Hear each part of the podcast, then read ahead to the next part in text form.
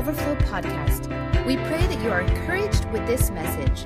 For more information, notes, or other messages, download the Overflow app or visit our website at overflowdfw.com. Yeah, so in this series, we have been talking about like the map, the fuel, the guide, the compass. And so today, I'm going to be speaking about the traveler. That's, um, let me tell you a story about a man. This man wasn't like any other man. He came from a place far away, and he ended up coming to earth. Don't give it away. All right, so this man, he is in our world, and he's trying to fit in, but he's different. And as you start growing up, you start seeing these signs where, where he's not like everyone else. He's not part of us. He's not uh, identified with us. He's different. So as he's getting older, he actually starts seeing like physical signs that he's you know a lot stronger and he can fly and all sorts of stuff. So he, out of his confusion about who he is, he asks his his his dad or who he thought was his dad, and his dad's like, Clark, you're not from here. You're you're not one of us. And so that started him on his journey. So he journeyed, and in this journey, he ended up finding his secret place where he actually met his real father is the fortress of solitude. So when he's in the secret place, he starts talking to his dad, and he starts talking, you know, uh, asking him like, "Where am I from? Like, what am I?" and stuff. And in this conversation, his dad starts telling him like, "Look, your real name is Kal-El, and you're from planet Krypton, and I sent you to Earth so you could do great things." And so at this moment, when Clark or, or um, Kal-El met his father and heard from him, knowing who he was, that changed his life forever. That gave him um, an identity. He, it gave him a purpose in his life. He, it altered his journey in a sense. And so, along our journeys, we need to find ourselves because just like the Israelites who were in a journey, the Exodus from a position of, of um, slavery to a position of freedom, in that journey, they didn't know who they were. They lost themselves. So, a journey that could have taken them like seven days took them like 40 years because they kept on thinking in their heads, like, oh, I'm still a slave. I'm still a slave. The Lord provides, but no, I want, I want meat. I don't want manna. I want to go back. They took care of us back in Egypt. So, they really struggled with their identity. And it was only up until a group of um, Joshua and his gang that um, they started speaking this identity. He's Like, no, we are the promised people. That is our land. We're going to there. And it's only at that point where, when they finally took over, where they started walking in who they actually were, and there was a set of free people, people set free from slavery. So, I want to read uh, Matthew 16, and it says, "When Jesus came to the region of uh, Caesarea Philippi, he said to his disciples, Who do people say the Son of Man is? They replied, Some say John the Baptist, others say Elijah, and still others, Jeremiah, one of the prophets. But then he asked, But what about you? Who do you say I am? And Simon Peter responded, You are Christ, the Son of the living God. So pause there for a minute. Peter, this guy who's been journeying with, with Jesus for quite some time, answers this question. He doesn't answer it according to what other people say. He answers it according to what he, he knows. And the Lord and Jesus replies, Blessed are you, Simon, son of Jonah, for this was not revealed to you by man, but by my Father in heaven. You see, in this world, everyone's going to try to tell us who we are, they're going to try to tell us uh, where we belong, uh, what social class we, we need to be. Um, certain circumstances are going to try to identify us in life. They're going to be like, "Oh no, you, you don't belong there. You're bound for failure. You're not going to be a great f- father or, or mother or or just a family." These different things try to identify us, but the moment that we find through our journey, um, you know, following the Word, the guide, uh, the Holy Spirit, we need to find God as part of it. And when we find God, that is when we actually know who we are. And that can give us our final destination, per se. no, no pun. All right. Um, so, yeah. So, in this journey, like I said, people are always going to try to identify us. It happens from the moment we're born. Uh, the doctors are going to start saying, oh, he's abnormal. He's not going to be a normal kid. He's going to grow up to be um, 13 years old, and he's going to start acting funky or whatever. Or, um, like in elementary or high school, people start identifying us by our, our friend groups or whatever. And, you know, there's a, um, there's a saying in Spanish says, um, Dime con quién andas y te diré quién eres. It says, um, tell me who you're with and I'll tell you who you are. And I believe that's pretty, pretty true in certain ways, but uh, not completely because a lot of us put on like this fake person. They put, we put on this mask, we, we, this charade, this facade about who we are really, just so we can please other people. When really the only person we should be pleasing is God.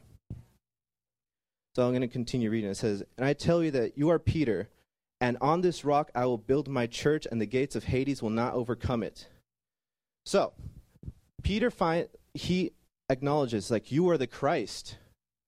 And Jesus says, I didn't tell you this.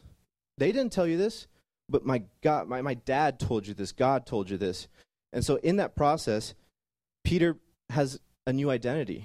He's no longer um, Simon.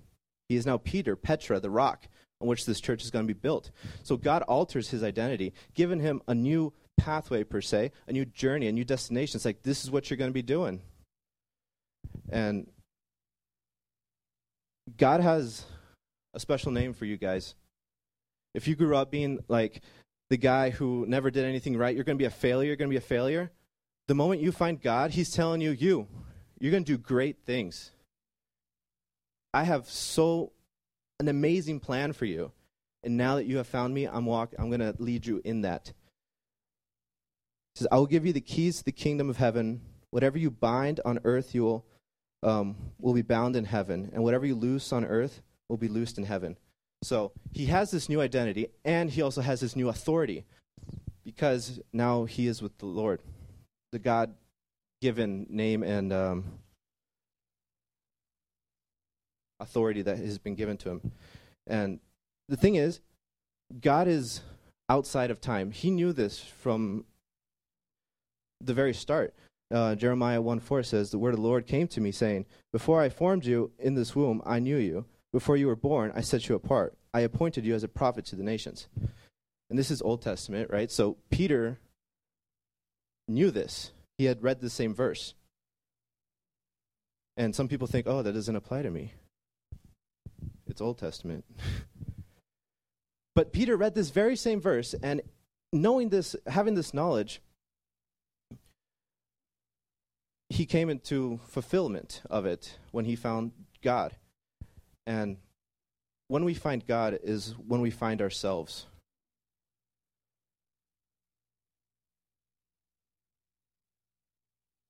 See, there's a difference between knowing who you are and actually believing it. Because Simon Peter knew this, but he didn't actually believe it up until Jesus told him. That's when his identity was switched and he could walk in the fullness of it, the fullness of his new self, the fullness of his identity. And I believe that in our journeys, God has something very similar for each and every one of us. Um, personally, this is something I really like identify with. Um, I'd been kind of walking with the Lord for a bit, and um, it was really at, at um, like two or three years into it. And I was just like, okay, yeah, I'm going to go to church. I'm going to be a good Christian. I'm going to serve and, and do as much as I can to help out.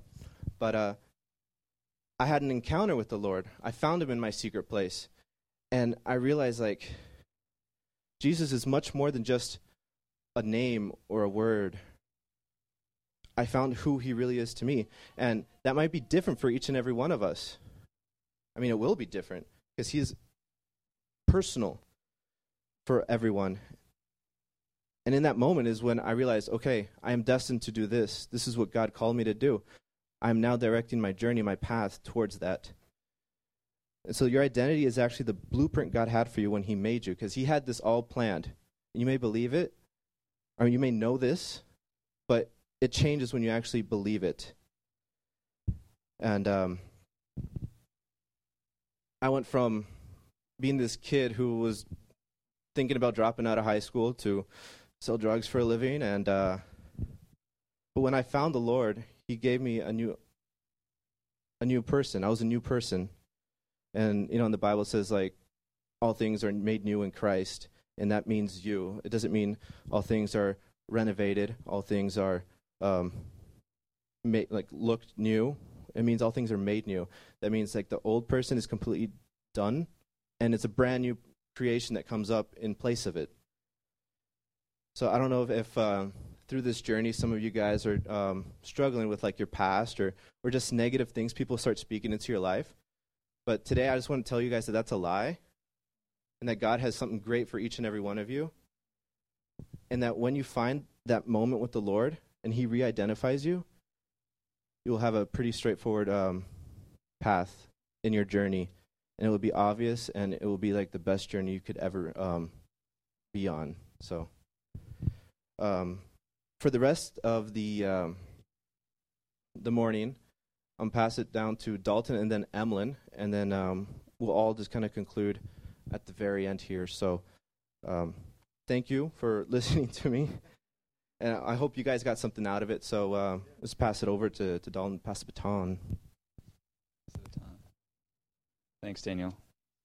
So, um, in this journey about talking about our journey with God, I just wanted to go over obviously Dana went over kind of like what our part is. Like our part is to, you know, find ourselves, and God helps us with that. I just wanted to go over God's part um, and His faithfulness in this journey because He is so, He has this way of working His promises out just in a way that we can never explain because, like Daniel said, He sees the end from the beginning, so He knows how it's going to end. He has a way of working it for us, and uh, you know, in the Word it says in Isaiah um, chapter forty, verse eight it says, this is God talking to Isaiah, and he's talking about himself, and he says, The grass withers, the flower fades, but the word of our God stands forever. And, you know, I don't know if you guys have been told this. I don't know. Maybe you don't know this. But every, it says in the Bible that God forms you in your womb, and it says that, that He has a plan for you before He forms you. And uh, He actually really does. And just like in Isaiah 40, verse 8 says, it, it's um, it never fades, it never changes, and uh, I feel like the same way for me. When I was born, God had a purpose for my life. He had a plan for me. Um, he knew what I was going to do, and I believe that it was the the verse, the word, if you could say that it was a specific word for my life, was found in Ephesians 11, or sorry, switch that. Ephesians 6, verse 11 and 12. It says, "Put on the full armor of God." That you may be able to stand against the wiles of the devil. For we do not wrestle against flesh and blood, but against principalities, against powers, against the rulers of the darkness of this age, against spiritual hosts of wickedness in the heavenly places. So you see, I believe through that word that I was supposed to be, or sorry, I believe that when God made me, He made me to be um, a wrestler per se. I don't wrestle, obviously, but. Um, he made me he made me to fight spiritual battles. He didn't make me to you know he made me to fight spiritual battles to save people, to fight against the enemy for you know the spiritual well-being of people. And uh, I believe the enemy knew that when when I was formed, and he took he took that word that I was supposed to be a wrestler for people's lives, and he switched it in my in the way that I viewed my life. Because when I grew up, I didn't really have the best father figure. He wasn't really I don't know really the word to say, but he wasn't the best father figure. Let's leave it at that. And uh, so instead of taking it like, oh God, I know my dad was bad, but you're awesome, I took it as, you know, my dad's bad, therefore this father God must be pretty bad too. And uh, so instead of fighting these spiritual battles for people's well being, I ended up fighting physically against people for the enemy's well being, basically. And, you know, I took out my anger in a lot of ways that I shouldn't have, and it ended up costing me a lot in my in my younger years because I would go to school, I would go to church, I would go home, I would go to the playground, and everywhere I went, I found somebody to fight. I found somebody to either beat up or get beat up by, and it costed me a lot. It costed me like I feel like I wasted a lot of time in that in that in that place. and uh, it happened. Like I said, uh, church, at home, at school. It got to the point where I was, you know, you know how you have like the in-school suspension thing. They like reserved me a seat and like have my name on the desk because I wouldn't even like didn't even make it to class before they would just send me there, and it was just like, you know, let's just send Dalton there so he doesn't he doesn't have to be around any other kids and maybe get in trouble. Let's just send him there. So I wasn't allowed to be around a lot of people when I was a kid, and you know, which is totally different now, by the way. Thank God. Uh, so uh, I wasn't allowed to be around a lot of people, and they just kind of when you're in when you're all by yourself, you feel like everybody's giving up on you. You know, you you stare at a wall all day, and you're the only person you get to talk to. And for you know, ever since I started school until like sixth grade, I was in that classroom by myself, doing my own work, not really talking to anybody except for outside of school. So I felt like everybody had given up on me.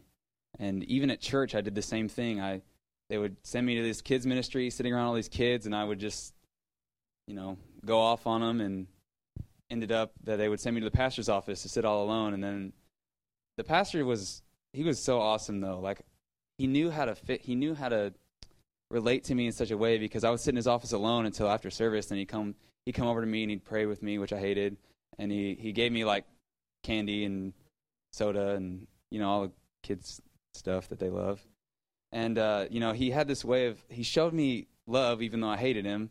He showed me love, and it really didn't affect me. I thought, um, and then you know, that had been happening my whole life. And then I remember one day, I uh, basically what happened was I fought my teacher, which is not a good idea because they finally sent me to class, and I'd never seen my teacher before, and I realized I didn't like him. And so he started, we basically, I started the argument, and he was finishing the argument, and then I physically uh, assaulted my teacher. And what happened I got sent to the principal's office, and a police officer came and he told me, he said these words. He said, If you don't stop what you're doing right now, this time next year, you'll be in a juvenile detention center.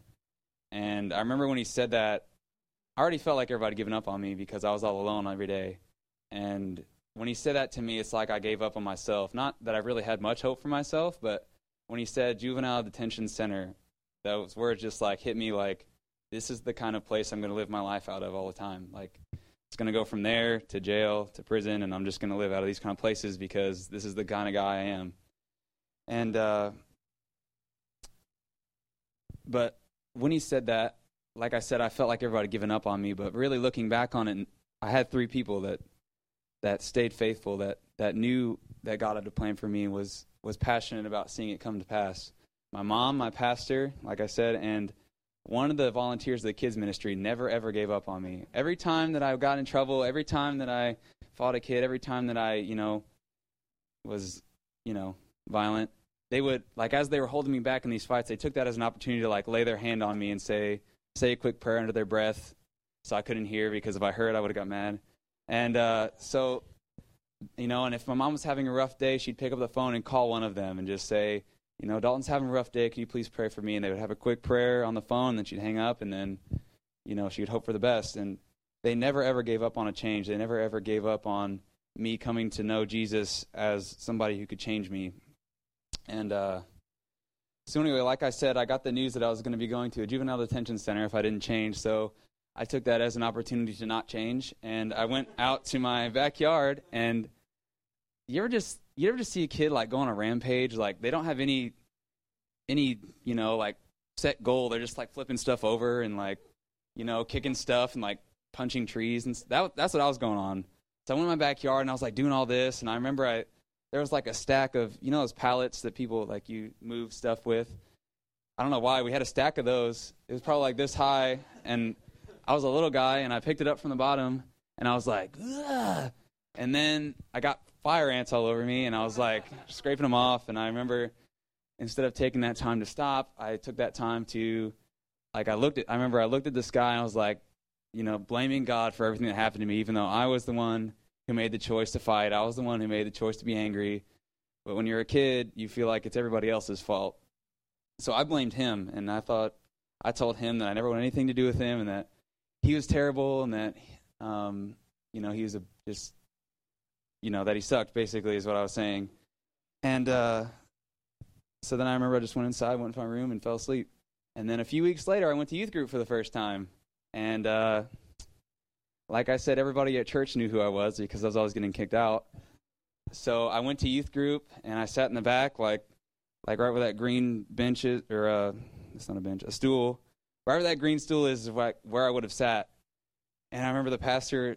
It was a brand new pastor, his first night, my first night, and he he was saying the gospel, and he said, you know, there's a lot of you that have taken life wrong and have been dealt bad cards and all this, and he's saying stuff like that. And then he, at the end of the time, he didn't really have an opportunity for people to go up or anything like that. He just kind of said it. And then he said, if you want to pray, if you want to accept Jesus, come to me after service and I'll pray with you, talk with you, all that. And so he said it, and like I, I wanted to jump out of my seat when I was back there, and I never heard anything like it. Well, it's probably because I wasn't listening, but I never heard anything like it. And I was like, I was like, you know, I need to talk to this guy. I've never, I don't even know his name. So I went up to him and I was like, hey man, because I didn't know his name, and uh, I was like, hey man, I, I really just want to talk to you like you I really want to accept what you said after service or what you said to do after service and he said okay and he took me like if if that's it he would have took me in the hallway where the bathrooms are and uh he prayed with me and just like talked to me and I cried my eyes out like I'd never cried before ever and uh, I cried my eyes out and just like totally surrendered my life to the Lord and totally uh you know totally surrendered my life to the Lord and, and believed that He was a God that could change me and that He was and that he wasn't, you know, like my dad who was unfaithful, that he was faithful and that he uh, had a plan for me. And, uh, you know, as soon as I said yes to Jesus, that whole anger thing, that whole my life sucks thing, that whole it was all God's fault thing, it all left me in like in an instant. And I remember I just didn't feel angry anymore. I didn't want to go on a rampage. I didn't want to, I didn't want to, you know, hurt a kid's face. I didn't want to go off on anybody. I just wanted I just wanted people to know what I knew. You know, I just wanted people to know that that God was different than whatever you've had. And uh, so the next day I went to school, and uh, you know, you ever notice like as soon as God does something in your life, the enemy has like an opportunity, like almost right after, to totally wreck it. So I went to school, and uh, one of the like arch nemesis, I guess you could say, came up to me, and he was like antagonizing me. I was like 13 and we were I, I remember we were like in the classroom and he was like he was like you know i don't want to say the words that he was saying because they're not clean but he said he was like saying all this stuff and he pushed me and then he punched me in the eye and i was just like this and he punched me in the eye and i was like and then the teacher broke it up and i just like i just didn't want to you know i, I was just over it and everybody that i knew that was uh, i had like two friends but everybody that i knew that was close to me was like dalton why didn't you fight him like what are you doing like he punched you in the eye you had every right and i was like i don't I don't want to. You know, Jesus is. I gave uh, what I said exactly was I met this guy. His name's Jesus, and he makes me happy. That's what I said. And so when when you're 13, you don't have a very big vocabulary for stuff like that. So, um, you know, God turned me from wrestling against people, from taking His word the wrong way, taking my life the wrong way, and He put it back in line because, like it said, his word for your life will never fail, it will never change. And I just wanted to tell, you know, I just wanted to share that with you guys because God has a word for your lives too. It might not be Ephesians 6, 11, and 12. It might not be, um, I don't know, it might not even be a very popular word, but it is a word that He has for you. And it, it was, all, and it's in this Bible. It might not be in this particular Bible, but it's in the Bible you read. You can find words in here that apply for your life. Like I found that word, and as soon as I read it, I knew that that's why I was here. And uh, God has a word for you, and He has promises for you. And He has this way of, you know, when you have no intention of following Him, when you have no intention of, of coming into His, say, say His promise for you is that, that you, sorry, like, like Daniel said, that you will be a prophet to the nations, that, that, uh, that word.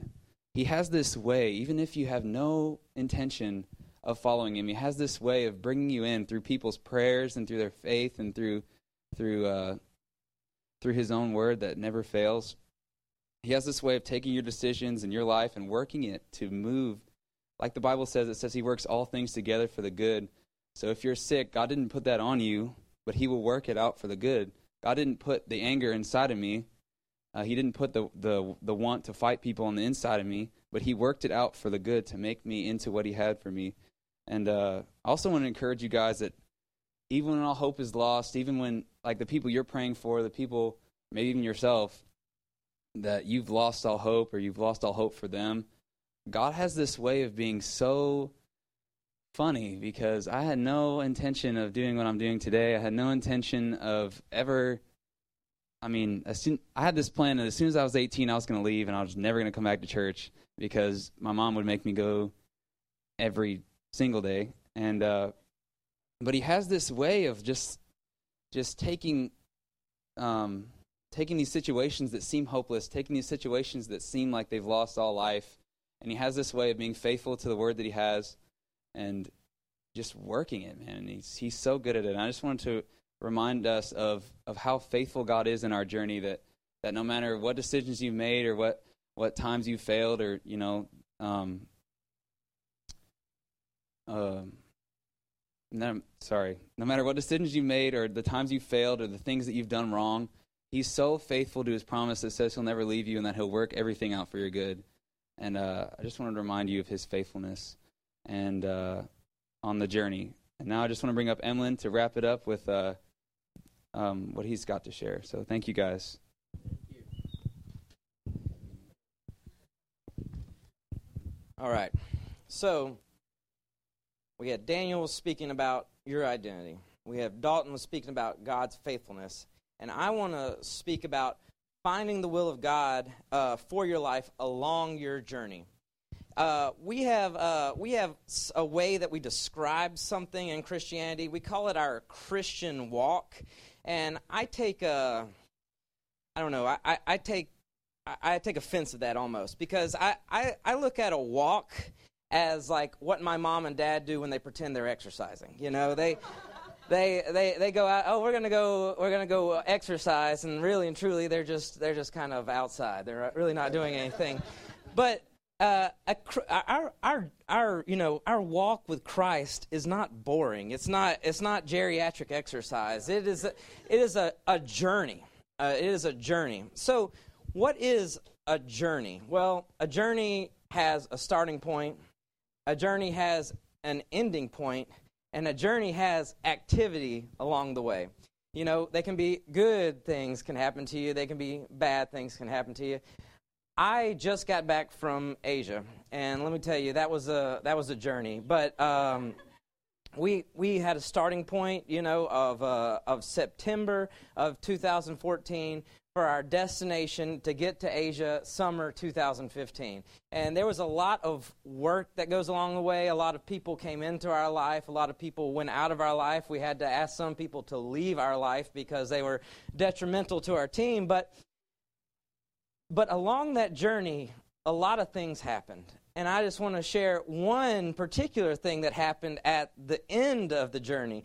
Uh, my boss is a woman of God, prophetess to the nations. She's uh, almost 70, uh, but she takes the trip, uh, she takes our team to Asia. And when she gets to Asia, we go and we do the whole trip. And then at the end of the trip, she takes a few people on to Indonesia. And well, so Sharon, she took the team on to Indonesia, and it was my job to take the rest of the team, 15 more guys, back to Dallas, okay? So she leaves me in charge. I have the money. I have the plan. We we have to take two buses from this from this uh, town in Malaysia. I have to transfer bus, buses at, at this one one place, and everything's in Bahasa. You have no idea what's what's being said. You know, the people who do speak English don't speak great English. You know, uh, but so we finally get back to Penang. I get everybody back to Penang. We're, we're checked into the hotel for the night. We're leaving at 5 o'clock in the morning for the airport. So we, we eat dinner. I get everybody back home. We're packed up. Everybody's suitcases are weighed. This is finally going to be, you know, I'm finally going to just get everybody on the plane through customs. And so we get to the airport, and, uh, and we're behind a, a line of like 200 people in white, eh, dressed all in white. It's so strange. But they were actually Buddhists going on a Buddhist retreat. But so we get to the airport, and one young man walks up to me, one young man in my team, and he says, All right, Emlyn, Don't get mad.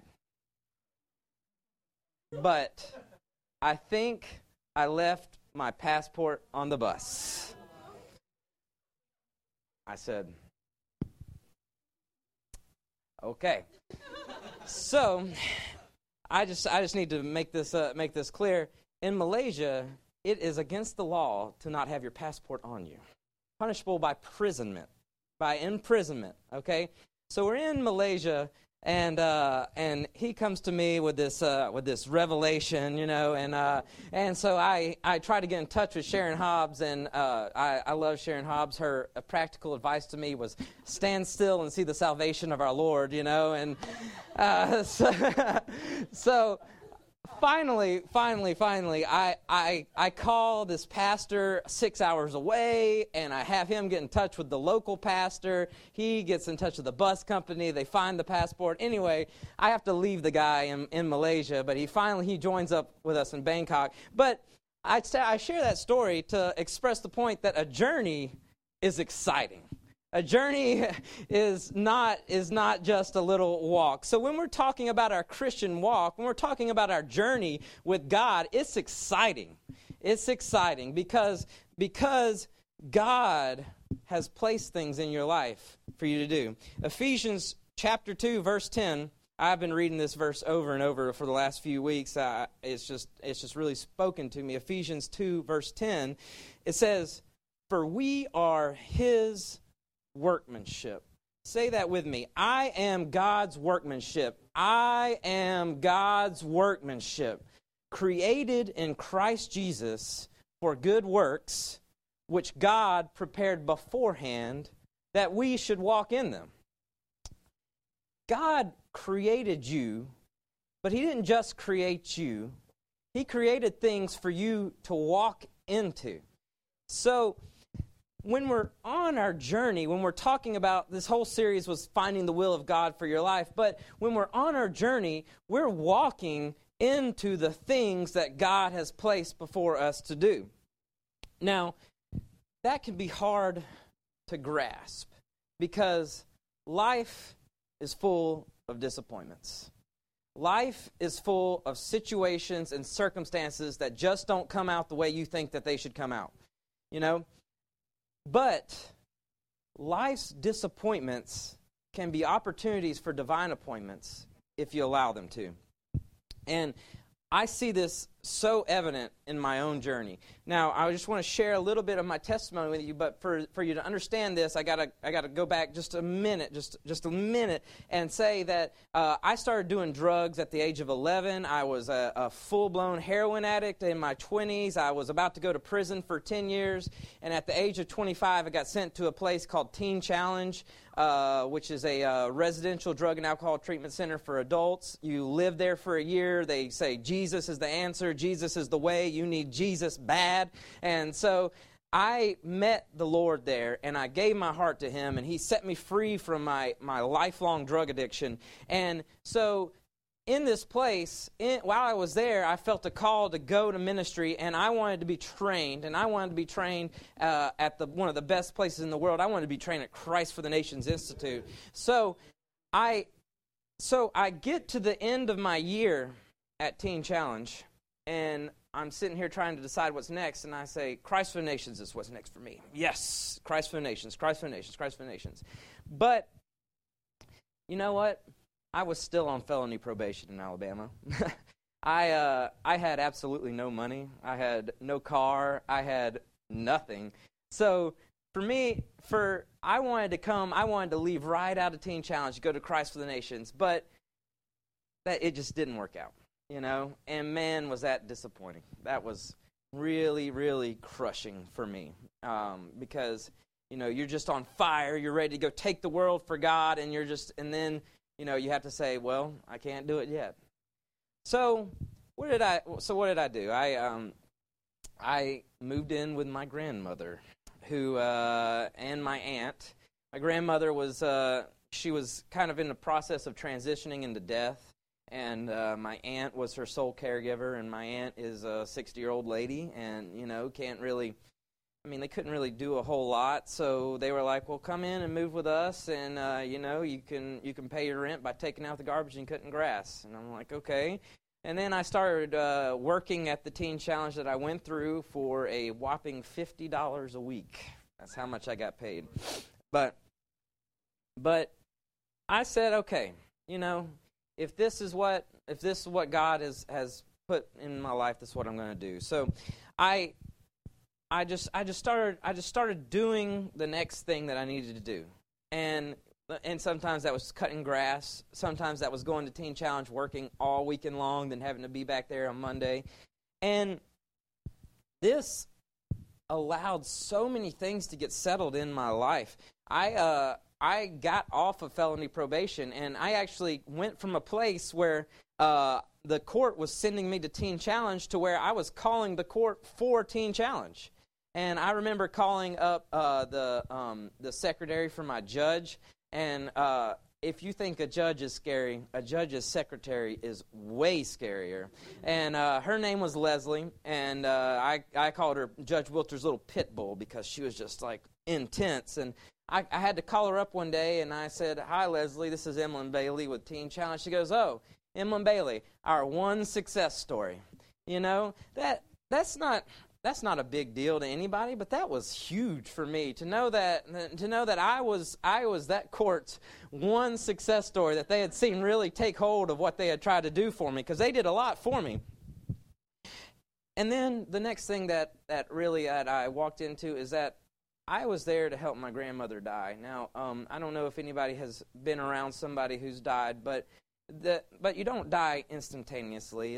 If you're dying from old age, it's really a a, a downhill slope, and she got to the point where she couldn't get herself up, and so we would have to bring the, the toilet into the living room, you know, the little portable toilet, and I'd have to pick her up and put her on the toilet, and then pick her back back off and everything, and you know, she would wake up in the middle of the night and fall, and I would, uh, my aunt would come and, and get me, and I would go in there and I'd and I'd pick grandmom up, you know, and I was there to help her in her time that she needed me there. And after she passed away, I mean, it was sad, but it was it was a relief, you know, because I know that how how much she was in pain. And my aunt came, my other aunt came to help my help my aunt Teddy kind of go through my grandmom's stuff. And she called me. She asked me to come home from work today, to, one day, to help her take some stuff to Goodwill. And as I'm taking the stuff to Goodwill, she's like, you have no idea how much I appreciate you being here, and um, I know that you have stuff that you want to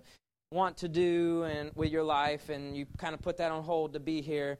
And I know you don't have a car, so I want to give you some money to get the down payment of a car. And uh, I don't know. I have a 2012 Mazda 2 out there, uh, Ruth. Um, that is uh, that is that that the only reason I have that car is because my aunt gave me that money to put the down payment on that car. You know, that's another good work that God had before me to walk in. And then the last thing I want to touch on is I worked for a tough boss. Man, let me tell you. You want to talk about a disappointing boss? This guy was it. You know, promise things that he doesn't deliver. Uh, you know, make you work hard hours. And this is a guy who's the head of a Christian organization. You know, but what what that really did for me, it was it helped me develop faithfulness and perseverance and all these other qualities that God needed to put in me so that when I got to Christ for the Nations, I would be able to walk in what God had for me. And doors were open for me because I had waited a year. It's, it's, just, it's just amazing how the, the opportunities, like I, I have a job on campus now that had I gotten here a year earlier would not have been available, you know? But, I, but God knew it all. And along that journey, along the, the circuitous route I took to get to Christ for the Nations, that there was things for me to do, things for God to do in my life. And there's things for God to do in your life as you're walking along there. Life's disappointments, life's speed bumps, life's uh, detours can be opportunities for you to experience God and experience what God wants you to do. But we must be careful because the enemy wants you to fall. 1 Peter 5 8 says, Be sober, be vigilant, because your enemy, the devil, prowls around like a roaring lion waiting to devour. When I was helping my grandmother um, uh, transition into death, um, you know, I had just been set free from drug addiction to pain medicine. That was what I was addicted on. And I would come home from work and I'd be like, Grandma, uh, can I help you go to the bathroom? She goes, Well, I need, I need my pain medicine first. And I'd have to go in there and get a bottle of pain pills this big and bring them out there to her. And I, and I remember one specific time I heard the enemy speak to me, say, Nobody's going to know. I mean, she would never know that. There's so many in there she'd never know. You're you're not on probation anymore. You're not getting drug tested at your work very often. You could do that. And I said, no. I've been set free from that. Why would I go back to it? You know, it's the enemy wants to derail you, but it's but it's so easy to resist him. I mean, it says the Bible says resist the devil and he will flee from you. So the last point I have is we're talking about the will of God, and people try to make the will of God this like great, distant, far off concept. Like it's just like, I'm just trying to find the will of God for my life. I'm just trying to see where. But man, I have found this verse and I have told this verse to so many people. And and it's just it was it was it was just so revolutionary to me when I when I when I realized this. It's Proverbs three five and six says, "Trust in the Lord with all your heart, Lean not on your own understanding. In all your ways, acknowledge him, and he will direct your path. If you're doing, if you're trusting in the Lord, if you're leaning not on your own understanding, if you're acknowledging him in all your ways, then he's going to direct your path. It doesn't say that he picks you up and places you on this one particular path that he has for you to walk on that you got to walk the straight and narrow line or you're going to miss what God has for you. No, it says he's going to direct whatever path you're on. If you're doing A, B, and C, then it doesn't matter what path you're taking because God's going to direct it. You know? And people say, well, I just don't know what I want to do after Christ for the nations. And I say, well, trust in the Lord with all your heart. Lean not on your own understanding. In all your ways, acknowledge Him. And it doesn't matter what path you take. He's going to direct it. So, the will of God is not some distant, far off, unreachable concept. The will of God is practical. The will of God is obtainable. The will of God is the good works that God has prepared before you so that you just walk in them. So, as we're closing this journey series today, we just we wanted to pray for everyone. We, if you want, if you wanted to receive prayer, and and we're just going to we're just going to pray, but we're talking about the will of God here, and the will of God is you walking out this journey with Him. You know, it says the Bible says this is eternal life that they know God and Him whom He sent. The will of God in your life is for you to know Jesus.